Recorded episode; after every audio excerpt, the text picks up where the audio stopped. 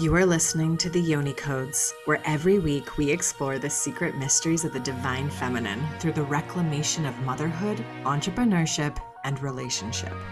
Through the gates of your yoni and held within your womb are secret codes that, when activated, spark magic, healing, and rebirth. The Yoni Codes are the wisdom keys to harnessing your power, healing your lineage, and expressing your magic in the world. We believe that if every woman unlocks the yoni codes within themselves, the ripple effect will be the healing of our collective. I'm Melissa April. I'm Catherine Blanco. Let us dive into the mysteries together.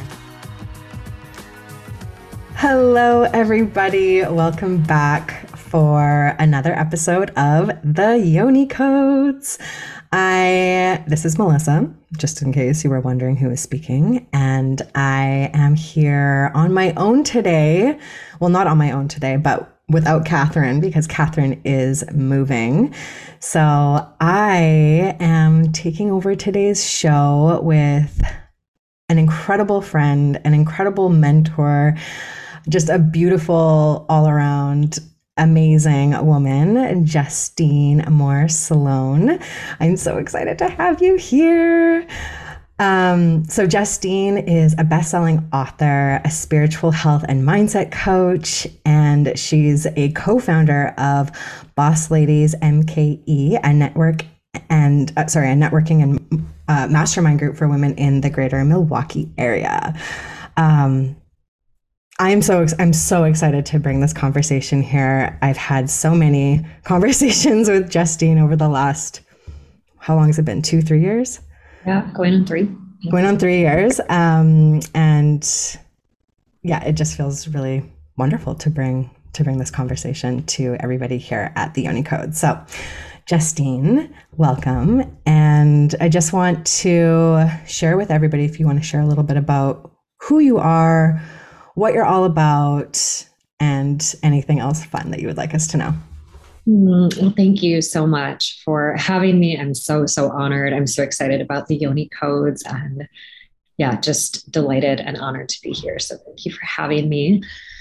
And as you shared, I am I'm newly a best-selling author. Um, that has been my big project the last two years was getting my story on paper and out into the world in the form of a book. And that book is my story around body image and my healing journey, and really healing from um, a long history of disordered eating and really just not feeling good enough, really deep struggles with my self worth. And so now that is my life's work. I am a coach and um, just love reaching women in any way I can. I feel like it's truly my soul's purpose to help women feel empowered in in their bodies, in terms of their self worth, self image, and just really in every area of their of their lives. So that is um, again my my soul's mission here. And otherwise, I live in Milwaukee with my husband. Um, no kids, no fur babies yet. Fur babies coming and that's that's about it. Amazing. So I have been reading Someone I Love Lives Here, which is Justine's book, and it's so good. It is so good. You guys have to go get it. We'll make sure that you let you know where you can grab it at the end of the show as well as in the show notes. But I'd love to just dive into that a little bit because it it first of all it's hilarious, but also it like reading it, especially the the younger the the the younger Justine, the little girl Justine, so much of it I can relate to even even though the stories are different I remember feeling so much of the same things. And it's like that that moment of being this bright, imaginative little girl with the whole world in front of her and and then all of a sudden there's this turning point of someone somewhere something somewhere told you that you weren't enough and so many women struggle with this. So many girls struggle with this younger and younger and younger and younger um, with not feeling like they're enough. And it usually starts with their physical bodies, although it could be other things as well, depending on the circumstances. But we're told from such a young age that we don't look that we need to look a certain way way and if we don't fit that mold even as a little girl then what will life become of you? So i just wanted to kind of start there because it just it touched me and i was flooded with all of these memories. Everything was so detailed. I could like remember like even like the smell of slim fast or like like little things where i'm like oh my god how do i even yes it is chalky and like i don't know. It was just really powerful. So could you speak a little bit into that that starting place for you and yeah. your journey? Yeah. So it's so interesting too because I thought my whole, you know, my whole childhood, teenage years, 20s, even, I thought my story was really unique. And now with the book out and just from the research I've done, you know, I realize that it's actually the norm, my experience. So my journey with body image started at seven years old. So I was, you know, a happy, playful, creative little little girl. And then in second grade, I gained a lot of weight in a short period of time. And my mom was really freaked out and took me to the doctor. And the doctor had a conversation with my mom right in front of me and shared with her how heavy I was, how I was in the 90th percentile for my weight, and spelled out that that meant I was heavier than 90% of kids my age and it was a bad thing. And, you know, I just remember sitting there, and that's really where I first developed this consciousness of there's something wrong with me, there's something wrong with my body.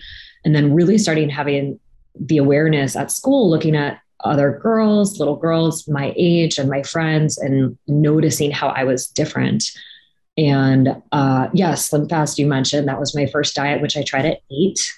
And again, I thought that was a wild, unique experience. But actually, statistics show that 80% of girls in the US report being on a diet by the age of 10. So again, that's you know a very common experience, and I've heard so many women share those experiences now.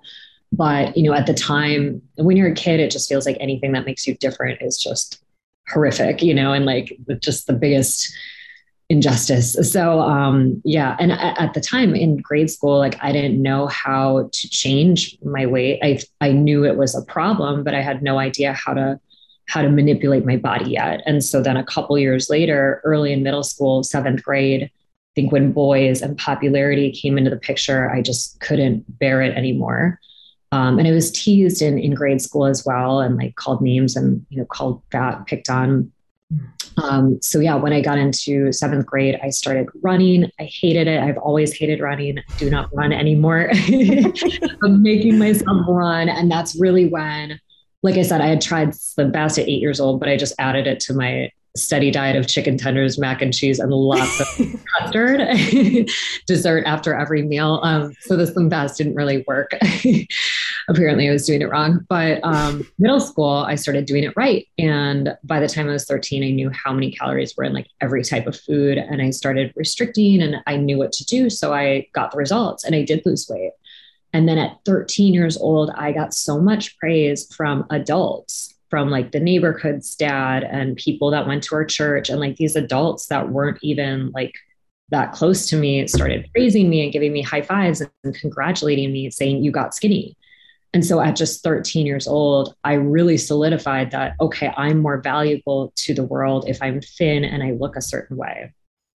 And again i think so many women have these pivotal moments of first oh I'm not good enough if my body doesn't look like this or if my mm. body is too big. And, you know, girls get messages of be small in so many ways, you know, not not just our bodies, but our voices and our presence. It's be small, keep others comfortable. So I talk about all of that in the book because you know body image is so much more than our bodies it's mm. again feeling like we don't deserve to take up space and it's not safe to be our full selves or too much or you know again be be seen and heard fully. Mm-hmm. so um so yeah that was that was how my my experience started.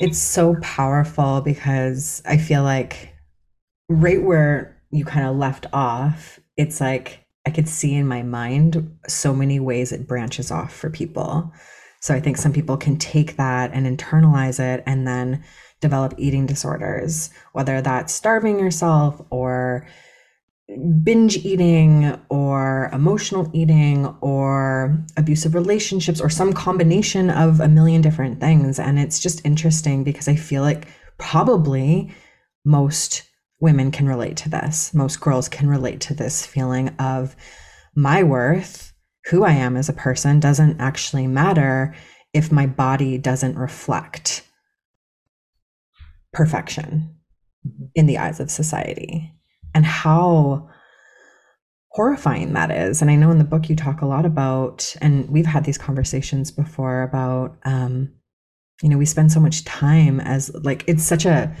travesty that we spend so much time as little kids worrying about what we look like and getting the boys' attention and, you know, doing whatever we can to fit in. And, and so much of that is revolved around our looks that we don't, we're not praised for being smart and creative and, in so many ways and not just in our home life because you can have that all you want uh, like you can have the best home life and then you go to school and what society tells you or you go to a magazine and what society is telling you what our culture is telling you is that you're not that that actually doesn't matter that it's actually your body that matters mm-hmm. and any deviation from what's perfect is crap so you better work on it yeah yeah and i think just you know, even looking back when we were teenagers, it was like even the pop stars at the time. There were the boy bands, fully clothed, and then there was Britney Spears and Christina Aguilera with like the tiniest outfits on, and they were teenagers at the time too. And so, you know, again, it's like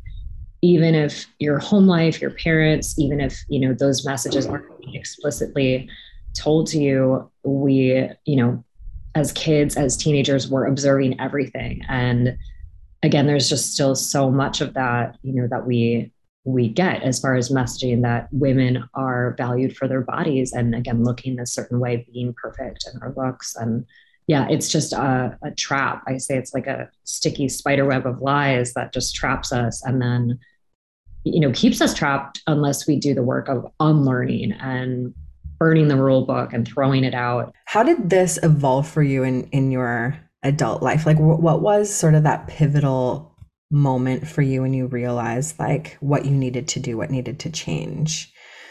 Um, because I, I think so many of us are still feeling that way, like even 20 30 40 50 60 you know i know i know older people who still are feeling like not good in their bodies so at what point for you was that turning point yeah. So even though I think my earlier years were, I had a very common experience, something that a lot of women can relate to, my 20s got really interesting. So high school, college, I was constantly dieting, constantly trying to perfect my body. And so that led me into this big gym in New York. I was going to school in New York, started working the front desk, and that was my introduction to the fitness industry. And I started picking the brains of all of the personal trainers there, and I was just obsessed. And getting all the fitness magazines and i was like oh my gosh this is you know the magic sauce this is a secret to get this body that i wanted this perfect body like fitness models on magazines. So a year after working at the gym i got certified as a personal trainer. And then very quickly after that i decided to set a goal and compete in a fitness competition. So here I was with all my childhood issues and baggage and, you know, self-esteem, self-worth, body image stuff, getting up on stage in the best shape of my life after so much hard work and being judged next to other women's bodies. And my first show I took second to last. so um, so that really sent me down this whole spiral of being obsessed with competing. And I thought I was going to do one and be done with it, but I ended up doing 19 fitness competitions over the course of just four years, which is insane, an insane thing to do to your body. But, you know, I had all these unresolved issues. So, like, I had to be the best. And in the fitness industry, I ended up being crazy successful. I got a uh, brand endorsement from a big supplement company. So then at that point, I was actually getting paid to do these fitness competitions, all expenses paid plus a check. Plus, I would get a bonus check for first, second, or third. And so that became actually my livelihood, my paycheck. And wow. I was flying around the country to fitness expos, signing autographs. I grew my Facebook page. That was the big thing for social media at the time. Instagram wasn't as big. I grew my Facebook page to 2 million followers and had all this praise, all this validation, these trophies for winning shows and um, you know ads in fitness magazines like everything you could want in that arena.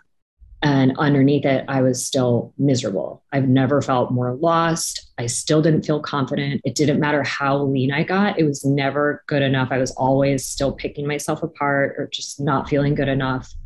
Uh, the relationships in my life at the time were terrible and i was physically abusing my body the things I was doing to look that way were just, I detail it in the book. And that was honestly the hardest part of my journey to revisit for the book is to look back and and look at the things I did in I call it the fitness years, but you know, just look at the behavior I was um, exhibiting toward myself and my body. And so finally, my wake up call, or my I say it was my rock bottom turning point, came in the form of me getting sick, physically sick. My body couldn't handle it anymore, and I was uh, I was diagnosed with severe adrenal fatigue. My thyroid had shut down. My hormones were a mess, and I can remember getting that call from my doctor where he said, "You have to stop doing this." And I just looked terrible too. Like I look up pictures and you know, again, my body was ripped, but you can just see it in my skin, in my expression. Like I was in a dark place. Mm. So, you know, my body started screaming. And um, that ended up being the hugest blessing in disguise because at that point I was like, all right, I can't do this anymore. And I was still out in New York. And I just basically I moved back to Milwaukee, closer to my family. I basically let all of my life unravel. I was married for a brief time back then, um, before my now husband and soulmate. And um, so I got a divorce. You know, just I really changed every part of my life and stepped away from the fitness industry and um, really started doing the healing work because I think getting to that point and again, having all these things, all these achievements and reaching these like insane goals physically to realizing that that still wasn't enough that finally woke me up that that's not the answer. It's mm-hmm. not actually about any of these external achievements or you know no weight no body fat percentage no number on the scale. None of it was ever going to be enough. So i finally realized you know in a really dark twisted way that like that was not the answer at all. Right. And it's like what you're describing is like rock bottom. What you're describing is dark night of the soul. And i'm i'm curious like do you think that people can escape the dark night of the soul, that they can escape rock bottom before moving into a rebirth period? I always hope that for people. You know, I hope people can hear other stories and save themselves the heartache and, and pain of going through something like that. But some of us, like myself, I mean, I'm very hard headed. So I don't know if, if I would have heard my own story years ago, I don't know that that would have woke me up. Mm-hmm. Um, so, so yeah, I really can't say, but Liz Gilbert always says like you can either get the nudge from the universe or the two by four. Yeah. So I think when we get the nudges, you know, I think, and that's why I think self awareness, which I had none back back in those years, um, but really a big part of my, um, you know, shifting out of that was surrendering and leaning more into my spirituality and what that looked like for me. And um, because before that too i just i didn't have any of that. So i think you know if we're open to seeing things differently and have that awareness and we can start to see the nudges of this isn't working this isn't feeling good i mean ideally that's we want to respond to that and make changes to that rather than having to get that two by four or like have your life fall apart. Yeah. I don't recommend it. yeah. Well, as you're talking, I'm like, I think the self awareness piece is such a, an important part. And I think how we can not hit the rock bottom and how we can start to develop awareness is by having these conversations in a like real, raw, vulnerable way with people who can hold a safe space for you. Um, because I, I remember being in like high school and we had career and personal planning. It's like a life skills course and it was so like thinking back to that i'm like it's so the com- those conversations they're saying like don't do drugs because it'll ruin your life don't do this because it'll ruin your life but it's it's so um like clinical and not real and there's not that personal touch whereas if we're having these big bold conversations together whether that's with your kids or with your friends or whatever it's like that that shifts something. And i'll bring it back again because this is one of my values is that powerful conversations can create massive transformation. These are the kinds of things that shift paradigms. And i think for us as women growing up in this society where uh, we are told implicitly explicitly that our worth is tied to how how we look and our worth is tied to how much we make and our worth is tied to all of these things that are outside of ourselves it's like can we start having these conversations and shifting that paradigm so that we can see that it's not about what's outside of us it's about what's inside and we we do that i think through these exchanges mm-hmm. yeah i love that you bring that up because that's something that i really I really didn't see until I wrote my story out. And side note, if you feel you have a book in you, I would say do it, even if it's just for yourself, even if, you know, for anyone listening, like writing your story out is incredibly therapeutic and healing just to see it through older, wiser eyes. But one thing that really came up for me was so many things that happened in my teenage years, in my 20s. I was like, why did I not tell anyone? Because I've always had a very close relationship with my mom and like I had friends. I definitely not the kind of deep friendship, sisterhood kind of connections I have now, but you know, looking back, that was one common theme too. I'm like I felt like I had to when icky weird things happened or you know, I had experiences that were really uncomfortable, I just felt like I had to just take that on and, you know, carry it mm-hmm. around and not share it with anyone. And um yeah, and I think now it's so different. Like if I am feeling a certain way, I think just having those safe places and being able to have the conversations so that again, we're not going through life having this experience of, I always say, like a special sort of damaged. Again, thinking like I'm the only one, I'm messed up, and everyone else has it figured out, or everyone else is doing fine. No one else is feeling this way. You know, we bottle it up and we just feel like we're the only one and we have to carry it alone. And that's so not true. Like as humans, we all have our paths, our journeys, our stories look different, but it's all these same common themes and human emotions. And so, yeah, I think it's so incredibly healing to be having these conversations. Absolutely. And as you're speaking, it's like, I think for women too, it becomes hard to share in this way when we've been kind of pinned we've been we've been pinned against each other. And sisterhood has looked so much like competition. And so if i share this weakness or if i sh- if i share this vulnerability it's going to be perceived as a weakness. Even though that might not be how the other person perceives it i think for a lot of us especially like learning how to be in healthy sisterhood and healthy relationships with other women from a younger age you know, I feel like there's a learning curve to that because we kind of have to combat so much of the stuff that we've learned and have been programmed into us through the culture. Mm-hmm. Yeah, absolutely.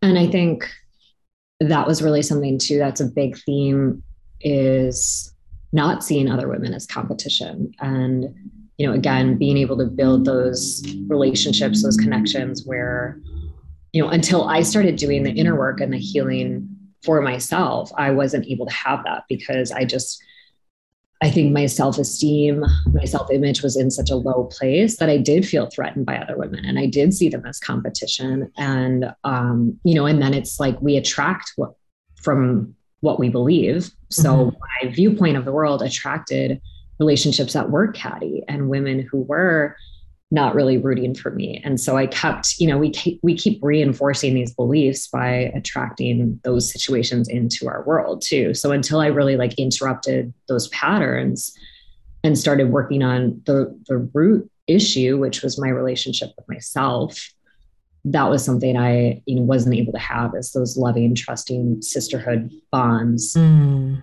But I do think, I do think our society, again, it's very like, you even look at, I know um, like I didn't play sports on teams, but I think with men, you know, sports are encouraged more. The team sports are just like the group connection and like bros. And I feel like women, again, like we're kind of made to feel like there's not enough for all of us. Mm-hmm. That's like a common message we get too that, you know, if you want, yeah, if you want the success, if you want a good man, like all these things, then like you're going to have to compete. And yeah, there's not enough to go around. Exactly. Mm-hmm. And I see that so much too outside of like body image in business and um you can just feel it like the air is thick with that and it's and it's too bad because it, it doesn't have to be like that and I, and I know things are starting to shift and it so much depends on so much depends on you and you know your perspective and and how how you move through life and what you're willing to heal and look at.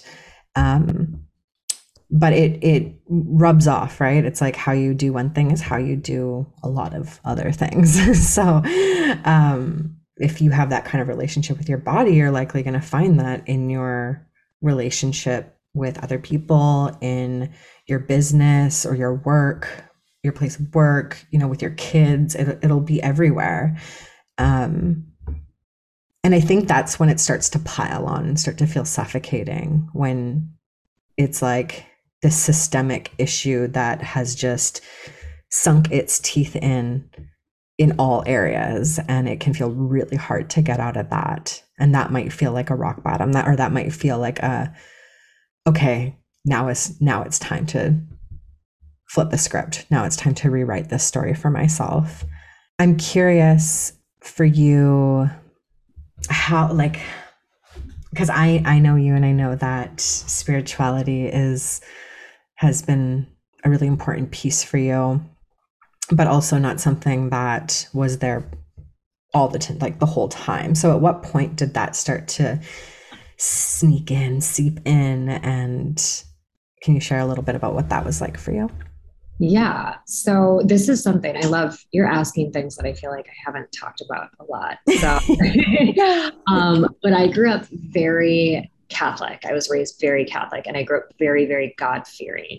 Mm. So there was religion in my life, but like I can remember as a kid, I would say my little prayers or I thought something terrible was going to happen. Like it was not, was not at all the way that I feel today. And my beliefs have shifted so much. So it shifted over the years. And I always felt that like when I got away from things, there was something missing. So, um, you know, even when I was in in New York and on my fitness journey, it definitely felt like there was something missing. So I started going to a Christian church and it felt better. It felt more accepting and like more love there than what I was used to in the Catholic church. And, you know, no disrespect, it just wasn't, um, for me, that upbringing like wasn't, wasn't nurturing or, or what felt good.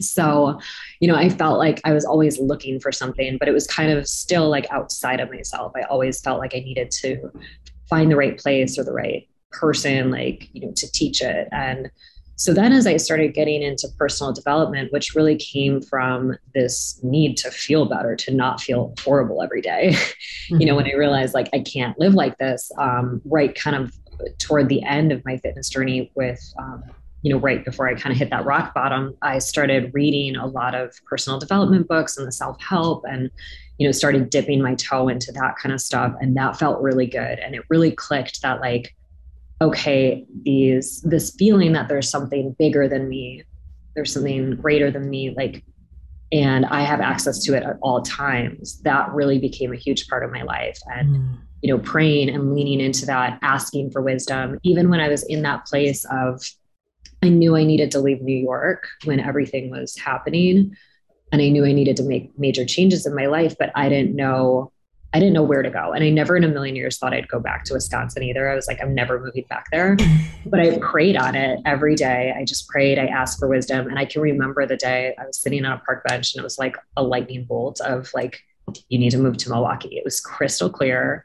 And that really, like moving to Milwaukee was such a huge pivotal part of my journey. And that's where, you know, so many of my friendships, that's where my healing took place. That's where I met my soulmate, now husband, so many things. Um, but that like really at that time in my life again from the lowest point i just couldn't do it alone so that's really where i started leaning into truly surrendering truly praying like i meant it you know mm-hmm. and seeing how how that showed up for me so now i'm like i i say god universe source i use those words interchangeably i do believe there is you know a higher power and I also feel like we all have access to it. We don't need to go to a certain place or be with a certain person to to access that power and to have that support. So it is a big part of my life now. Sometimes I still get in my controlling ways and forget to ask for that help, forget to surrender or you know, say I'm surrendering, but I have a death grip on whatever I'm trying to make happen.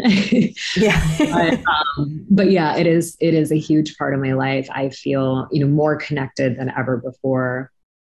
Um, and, and yeah, that again really came from the low point in my life of again, just recognizing that I didn't want to live the way I was living and trying to, you know, strong arm everything and control everything. And yeah. And to feel like you're doing it on your own as you're speaking, it just reminds me of, and whether you believe in God or universe or source or energy or whatever, you can even think of it just as like your higher self, your most true, authentic self, like the part of you that is your internal guide, the internal knowing, that compass that knows how to guide you in your life.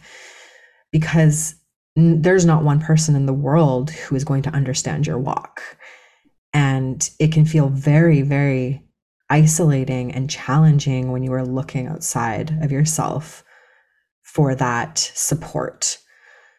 Um, and it keeps you kind of can, like, it keeps you outside of yourself. And it keeps you thinking that this false belief that what's outside of you is is important. And yes we we are here we're physical beings. It's wonderful to have the outside stuff. However not forgetting who you are and what your essence is and what you're made out of and where you come from and trusting that that is the guide that is that's where everything is going to um, click for you and make sense and start to turn around. Um, and I, I feel so similar to you like my story feels very similar to yours in terms of like i grew up very in a you know religious background. It was Catholic, and my mom let me explore, but it was always a big part of my life until it wasn't anymore. And then, like fast forward into my I think mid twenties or so, I started to really feel this sense of loss or like sense of incompleteness or something was missing and so i went back to church and i started trying to find that for myself and um, i found part of it there I, I think it was like this realization that like yes there there is something higher that is guiding the way. There is something that is holding me. And that was enough to give me the, I guess, the desire to keep searching for what that meaning was or what that essence was. And I think that's where the spirituality like kind of was born, where my faith was born. Um, and it, I think it's such a big part of transformation, whether it's just the sheer act of surrendering or allowing and just having faith that you can do that, whether that's in something or not. You know what I mean? It's like, it's such a big part of it because otherwise, yeah, it feels like, why? Why am I doing this? And and can I do this on my own? Um, okay, so thinking of your book, what is what would you say is the rebirth? Like where did you where did you start to where you are now? Like what would that the name of that rebirth be? Hmm. I, don't know if i have a name for it um, but i called the final part of my book the phoenix. So mm. i like alliteration. So there's four parts. It's the problem problem areas the plan and then the phoenix is the healing part which is my mm. favorite part but that is really where life started to get really good. So, um, yeah, and I feel like that because I do feel like I had to kind of let my whole life burn to the ground and then, you know, rise from the ashes and that whole experience has been really amazing. And really, when I look back over those years, I'm trying to think it's been seven years this month, actually. And just the things that have happened, it really truly is nothing short of a miracle. And the relationship I have with my body, with myself, with food, with movement and exercise, it's just something that seven years ago, even five years ago, I wouldn't have even been able to comprehend how I could ever be in this place. So it is really incredible to look back on. And I think a lot of days I kind of gloss over it, but, um, mm. You know, and that's really one of the big messages I hope people take away from the book is wherever you are now, if you're not happy in some way, whether it's a big thing like my experience or something small, like things can be so different for you. And I really truly believe that you know every moment is a a new start and we can always turn things around and it starts with one little step at a time but mm. you know then compounded over time you look back on your journey and you're like oh my gosh wow you know healing is just it's so incredible. Yeah. So the rebirth you said so many amazing things in there. Like the something that really stood out was like the miracles started to pour in once you like let your let the healing happen. Like let your let your body heal let your mind let your emotions heal. And the miracles start to pour in when you start to treat yourself in this in this way that's like i am a temple. I am i am worthy. And and it's like then you open yourself up to miracles. So does that feel like that resonates? Does that feel yeah absolutely. What do you think is what did you what did what part of you had to die? And I know you said you had to let go of so many things, but was there one particular part within you that you had to surrender, that you had to let go of? Mm-hmm. Hmm. I think really seeing my body as something to manipulate and control and seeing it as an enemy. Mm because from that experience I had at a very young age, again, feeling like, why, why is my body doing this? I don't, I feel like I'm eating like other kids, you know, I don't, I didn't understand. And so from a very early age, it was this deep distrust toward my body and kind of like a resentment. And again, that showed up in me seeing it as this thing that I could do whatever to, and, you know, really controlling, manipulating, and I don't think abuse is by any means too strong a, a word for what I was doing. So all of that is gone. Like now, even having a bot, bad body image day for me now is very rare, but it does happen. It does pop up.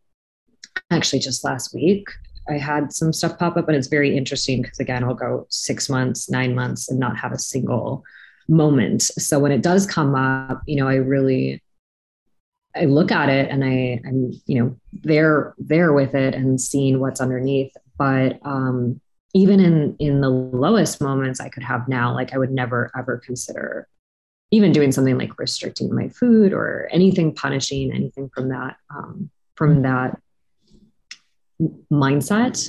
So I really feel like that shifted. Now I just have such deep appreciation and love for my body, and that's a big thing I work on with women. Is like loving your body doesn't mean we look in the mirror and we think head to toe we are flawless. And if we are looking for that, if we're chasing that, we're forever going to be coming up short and disappointed and finding something to criticize because also our bodies are always changing and you know evolving and yeah and so really it's like loving our bodies. It's not about what they look like at all. It's about our bodies are miracles. They're miraculous. They're freaking incredible like all the things that they do every day. And then especially women's bodies having the power to create a human being or in your case two yeah. um, it's it's insane. And so again having this deep love and appreciation for your body coming from that place of having a body is a miracle and mm. you know just a deep deep appreciation where why would we ever want to mistreat our bodies or anything like that so that part of me i feel like has completely left the building. Again, the body image stuff will flare up sometimes, but my behavior in showing my body anything but love that no longer lives here. Yes, which is so perfect because your book is called Someone I Love Lives Here. Um, I think that's so powerful and something that I say is that our our bodies are a gift to the soul. Our soul isn't a gift to our bodies. Our body is a gift to the soul. Our bodies allow our soul to be expressed in the physical realm. And I think that this is you know, we talk a lot about our about the energetics and the, the mental, emotional part and even the spiritual part, but I feel like the health part kind of gets lost where we focus so much on like what we're eating and how we're moving our and exercise and how we're moving and blah blah blah which is yes important but it's not from a place of like deep reverence and honor for the physical body and what it actually is which is an a fucking miracle that we're here to begin with and that we are this gift this offering to the soul to do its beautiful work in the world and experience the world through this through this this body. Um and coming back to that place from that perspective is very powerful um because your body isn't just something to feed and move. It's something to really like like honor in this very deep way that's it's beyond focusing on food, food and movement. Although I, am not saying not to focus on that. I'm just saying that it, it extends beyond that. Um yeah.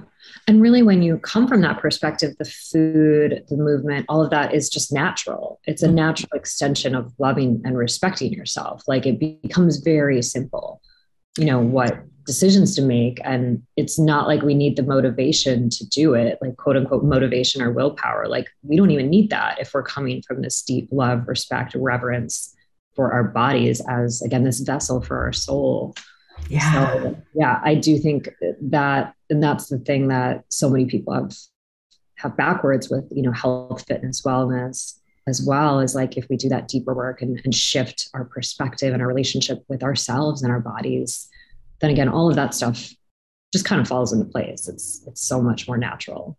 And it's a really I feel like it's an easy place to start on a transformation because it's tangible and it's and it's here. Like it's I feel like thoughts and emotions can be sort of elusive and hard to grasp but your physical body like even just tuning in and being like how do i like how do i physically feel what is my body communicating to me um, and starting to like develop a relationship with it in that way i think is really important. You know i started well i started i started my rebirth my big rebirth my big transformation before the body stuff came in but it wasn't until the body stuff came in that things started to really have a place to land. And that was when i went through health coaching because i started we both started off as well i started off as a health coach. You moved into health coaching. Um and I, I healed so much of my physical body from that. And then that was when things started to ripple into the other areas of my life and my relationships and my in my finances and my and my purpose became very very clear. And i feel like the body really does hold the wisdom keys to the soul and to every other part of ourselves. So mm. totally. Yeah. And then getting back to again the messaging we get as women it's like I, I always say that this whole body image issue and, and again they, the report showed 97% of women report being unhappy in their bodies or having negative body image like astounding and i always say it's this massive distraction mm. because yeah that is our foundation like if we can't trust ourselves to make decisions around what we're eating day to day or we're not trusting ourselves enough to care for like our home like which is our body it's it just breeds such distrust in every areas of our lives like not being able to trust ourselves and you know around making decisions around anything. And so that's why i feel so passionate too about you know empowering women around this is is again it's so much bigger than than our bodies and the body image but so much starts there again, you know, and when that clicks, it's like, yeah, everything else just works so much better. Mm-hmm. But when it's out of whack, I always say it's like even like money issues. If we have some money issues, like, yeah, that sucks too, but we cannot look at our bank accounts. You know, we can kind of put it in a little compartment and forget about it. It's like when we're struggling in our bodies, that never goes away. We are living in our bodies all day. We have to eat to live. You know what I mean? So we're making these choices around food multiple times a day, every day. Yeah. And that's a hellish experience for women. Again, it's very in your face, it's very loud, and it's very all consuming. And yeah, and you can't, like, you literally cannot separate yourself from it. Even like, I'm having a bad day, I'm feeling depressed, you know, you can tune that out with TV. You can have a drink. You can, you know, not saying that we should do that, but you know, we can tune things out. Our bodies, we're in our bodies. Yeah. Yeah. You can feel your body. Doesn't matter if you're sitting on the couch watching TV or not, right? Like you're going to feel everything. Um so okay, I love this conversation so much and it's such a powerful rebirth so, what is the code that is unlocked through that rebirth? Hmm. Would this be like a like a suggestion? What in what way? Help me. yeah. so, what did you realize or learn? What like wisdom key? What code was unlocked from this rebirth that you didn't you didn't know before, but once it came online, once it like came back to you, you were like, oh my goodness. Like it, this sense of like, it's always been there. It's always been part of me. Hmm. Hmm. I would say the big piece that was such a shift for me is knowing I'm so much more than a body.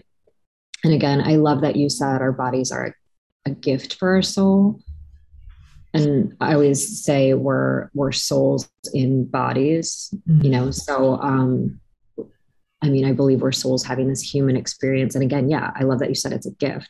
I always say it's like a vehicle or a vessel for our souls to live our life's purpose. But yeah, ultimately we're so much more than our bodies. And again, I that's what I always come back to and anchor into on the days that I may be having a tougher time or know, if I do feel triggered, I just I have this deep knowing that I'm so much more than that, you know, and that's mm-hmm. really not that's not correlated with my worth in any way. And yes. I think that was really the big shift. Again, you know, I could do all these things and reach all these goals and, you know, make my body look this exact way. And it still wasn't enough because, again, that that's never going to make us feel worthy or feel fulfilling. It's knowing that we're so much more than that. Mm, that, like, yeah, I can feel that in every inch of my body. So much more than bo- a body, and our bodies are also the key to unlock this code, right? Oh, wow. Okay, what is one way that our listeners at the Yoni Codes could integrate that code? Like if there is one small tool or or something that you have has really worked for you that you could give to our listeners today that to help really really harness that what would it be?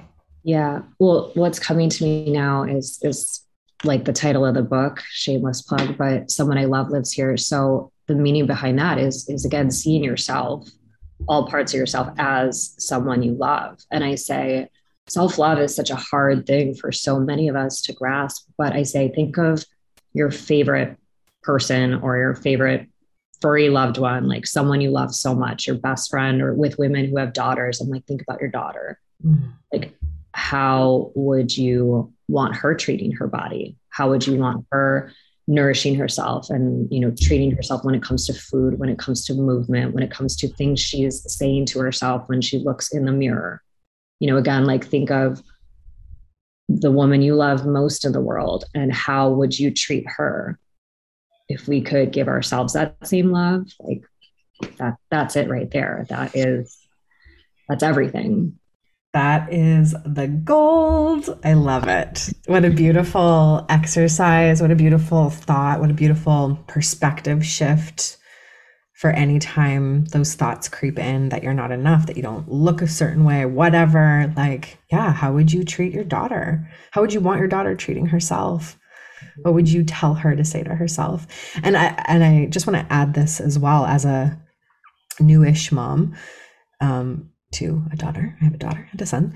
Um, it's like I, I've thought about this a lot, and it's like she's gonna see how I'm treating my body. She's gonna feel how I treat my body through the things that I say, through the the way that I carry myself, through the rituals that I have. She's going to see everything. They pick up everything. And so to really embody this is so important, not just for me but for her.